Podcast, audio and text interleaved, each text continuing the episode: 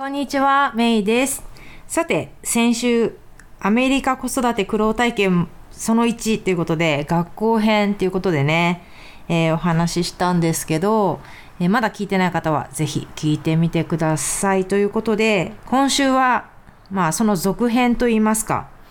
えーアメリカ子育て苦労体験その2ということで、えー今回は病院編ということでお話ししてみようと思います。これもね、割と最近リアルに起こった話なんですけど、今度は下の子3歳児が、えー目の、右目の上、眉毛の下のあたりをテーブルの角でバーンって打って、パックリ切れちゃったんですね。でも血がバーって出て。で、こういう時どうするっていうので、もう見た瞬間、あ、これはもう病院行かないとダメだなって思ったんですよね。で、時間が夕方の7時ぐらいだったんですよ。で、えー最初ね、あの、アージェントケアに連れて行ったんですよね。たら、3時間待ちって言われて、3時間って、え、10夜10時ですか？とかって言ったら、うんまあ一応そういうことになるね、とか言われて。で、まあ、で、あの、他のアージェントケアの待ち時間とかも出てたんだけど、もうどう、もう待った方が、もうせっかく来てるしね、もう待つかっていうので、待とうかなと思ってたんですけど、あの、ナースに呼ばれて、あの、ここで本当に治療ができるからちょっと見てみますねって言われて。たら、あの、アージェントケアは、グルーなんかスーパーグルーみたいなのがあるけど、スティッチはできないって言われたんですよね。で、そのスティッチができない、その麻酔みたいなのができないっていうことなのか、ちょっと、本当はステッチはできるのかちょっとはっきりしないんだけど、まあ、場所が場所なだけにプラス子供だしっていうのでうーんまあでも大丈夫となんか傷口はまっすぐだからグルーでいけると思うけどあーでもどうかなみたいなこうはっきりしない感じだったんですよね。でナース2人と話したんで話したんですけど結局もうねあの23時間待たされてできませんって言われるよりかはもう確実なとこに行った方がいいかなと思って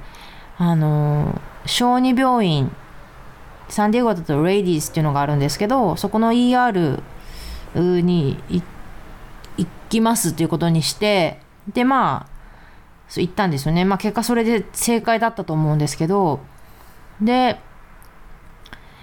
あのそうそう。で、まあ、結局それで、まあ、どうだったかっていうとあの なんだろう。まあ結局なあの子供にすごいまあ慣れてるというか子供の対応にせを専門にしてる病院だったからもうまずなんかその痛め痛み止め、まあ、麻酔のようなものですよねの薬をその患部に塗ってで目に入らないようにしてくださいっていうのででそれでまあちょっと放置して、まあ、ずっとあのロビーで待たされてたんですけどでまあそのロビーで待つ間にねあのあの子供のためにその下のあの怪我したのは下の子なんだけどあのお父さん仕事中だったからまだ。あの2人とも連れてってたから2人2つ新品の本をね持ってきてくれてで後でナースの人に聞いたらこれ新品だし多分持って帰っていいですよみたいな感じで、えーもらってねなかなかいい本だったんですよ。1個はあの Curious George Goes to the Hospital って言ってまさに なんかもう今の状況そのまんまみたいな本でもう1個はねコーデュロイっていうこれも名作ですよね。この2冊をもらったまたまうちにない本だったんでありがたくいただいてで、まあ、それそれのおかげでね待ち時間も、えー本を読みながら子供に本を読み聞かせしながら、えー待ってたんですけどで、まあ、待合室で寒いなと思ってたらブランケットを持ってきたりね持ってきてくれたり、まあ、そういうのもあったり。そうそうそれでその痛み止めを患部に塗ってもらって放置してでまあ待ったあげく、えようやく中に入れてもらえたら、えー鼻にねなんかスプレーをしたんですよ。しましょうってことになってその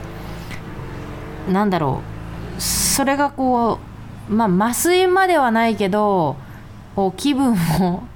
要はねなんかもうご機嫌になっちゃうような薬なんですよね。なんかナースの方曰くそのスプレーはワイン3杯飲んだような効果があるっていうことで最初そのスプレー自体は味が良くないらしくてもうスプレーされた直後すごい怒ってたんですけど、まあ、リングジュースをもらってね、ご機嫌に飲んでるうちにすごいなんかハッピーな酔っ払いみたいになっちゃってそう。でなんかもうなんでここに来てるのかもねなんかもう忘れちゃってもうすごくハッピーみたいな感じで。であとその子ども病院の素晴らしいとこはこうソーシャルワーカー的なお姉さんがいてもうおもちゃとか iPad を持ってね登場するんですよ。でその縫う間とかね、えー、その iPad を見せてこうこう落ち着いてもらうっていうのがそのねお姉さんのお仕事なんですけどもうそのなの必要ないぐらいにねもうえ結局3針目の上を塗ったんですけどもう終始ハッピーでもうなんならなんかこう縫った後もねえもう終わっちゃうの？みたいなもうちょっと iPad で YouTube 見たかったなぐらいな感じで何なんだと。でなんかお医者さん曰く、まあね、子供はそういう中で感じないし全然大丈夫なんですけど、まあ、ごご両親の方がねしんどくて見てられないかもしれませんってことだったんですけど私もねせっかくの機会なんでじっくり観察してたんですけどなんかね釣りの針みたいなこうこうフック型になってるまさに釣りの針みたいなものであ結構深く縫うんですね。こうふこうしっかりこうガッと肉をね、えー、持ち上げてというか結構深くあの突き刺してねあの縫ってましたけどなんか逆に感心しましたね。こんなに深く縫っても大丈夫なんだ目の上みたいな。で、もちろん息子はね、なんか少しフランケンシュタインみたいな見た目になっちゃってたんですけど。うん。でね、今度はあの、縫った後はね、あのポプシコルをもらえて、さらにハッピーっていう感じでね、上の子もずっと待たされて、え、しんどかったと思うんだけど、ポプシコルをもらって、なんとか、えー、収めていただいたっていう感じでね。しかしもうほんとそのスプレーの効果がすごくて、もうまっすぐ歩けない、フラフラで危ないから、もう抱えて帰ってくださいとか言われて、でそのスプレー効果4時間ぐらいあるからとか言われて家に帰ってもねなんかちょちょっと見てないうちにあの頭を壁にぶつけたりとかして もうもう病院戻りたくないんで頼みますみたいなそんな感じだったんですけどねまあそんなわけでねあのまあ子供の治療とか対応に慣れてるのはやっぱり子供病院の ER っていうのでねまあ結果言ってよかったなとは思いました。じゃないとね、こういうこう、配慮がないまま普通に縫うってなると、やっぱり相当怒っ、息子は怒ったと思うし、もうみんなでこう足を掴んで腕を掴んでみたいな感じになってたと思うんですけど、一応私もあの手を両手をこう掴んでたんですけど全然なんかこう抵抗するどころかもう YouTube に夢中みたいな感じで。うんまあそういう意味では良かったんですけどね。じゃあなんかこうアージェントケアって何のためにあるのっていうのがまたこれ Facebook でこれ起こったことを聞いていやなんでその Facebook にそのみんなにこうかあのシェアしたかっていうと普通日本だったらというか、まあ、台湾とか他の大抵のアジアの国はそうだと思うんですけどこうどんなこう田舎町でもこう外科クリニックみたいなのがあってなんとか整形外科みたいなのとかがあってそこにこう結構緊急外来みたいなのがあって夜もあいね行けるんですよね。でそこに行けばもうすぐに処置してくれるというのなんだけどアメリカにはどうやらその外科クリニックっていうのがないらしいんですよね。なので結局そのね、ER とかなすごい大ごとみたいな感じの病院に行かないといけなくなっちゃうんですよね。たたかが3針縫うだけでも。うーん、なんか、うん、あの、不便ですよね。一言で言うと。うん。あ、そう、それでそのアージェントケアは何であるのかっていうのを、その Facebook 上で話を聞くと、友達によると、やっぱりこう、アージェントケアは風邪とか熱とか吐き気とか痛みとか捻挫とかこう普通の病院に行くべき症状だけどアポイントが例えば4週間先っていうような時に行くとこらしいんですけど、そもそもアジアでアポイントが4社先ってことがありえないじゃないですか。大体、大体予約しなくてもウォークインするとこがほとんどだし、まあね、その医療関係で働く人にとってはね、大変な面もあるかもしれないけど、まあ病人にとってはね、そのアジアの利用システムっていうのはやっぱりなんだかんだ言って非常にありがたいのかなと思いますよね。うん。というわけで、まあ結果から言うと、まあ子供は、あの、どうせね、アージェントケアに連れてっても、あの、その、小子供病院の ER に連れてけって言われるのが、まあ、分かってるでしょっていうのが、あの、プリスクールの先生とかにも聞いてみたんですけどね、なんかそういうふうにおっしゃってたので、まあそういうことらしいですよ。うん。そうそう。どうせね、ER に回されちゃうんですよねって言われてたので、うん。ただね、これ別にいいんだけども この小児病院、子供病院が、えー、私が入ってる保険の、えー、アウトオブネットワークなんですね。インネットワークじゃない。なので、結局どうなったかというと、その、保険を適用前の値段、値段っていうんですか、その費用が、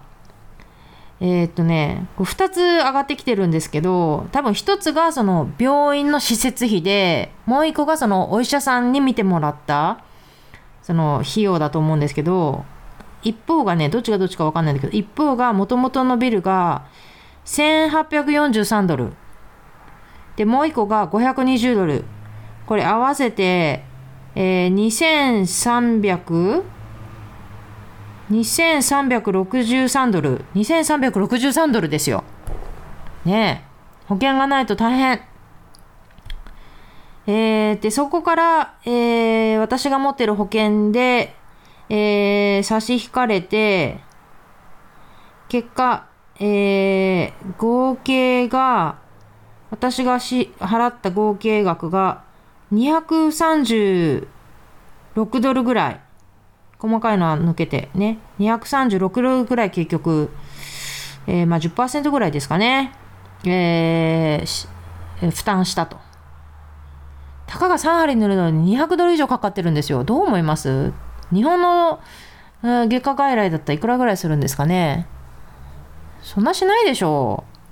う。全然あ日本で子供病院連れて行ったことがないんで、まあ、特にねこの ER とか連れて行ったことないんで分かんないですけどうーんなかなか高い。ね。なんでやっぱり怪我をしないのが一番ではあるんですけどね。うん。もしこれ聞いてる皆さんが子供がいてこういう状況になったらどうします？やっぱ ER 連れて行きますよね。なんかいや明日の朝あの予約を取って小児科に連れて行きますとか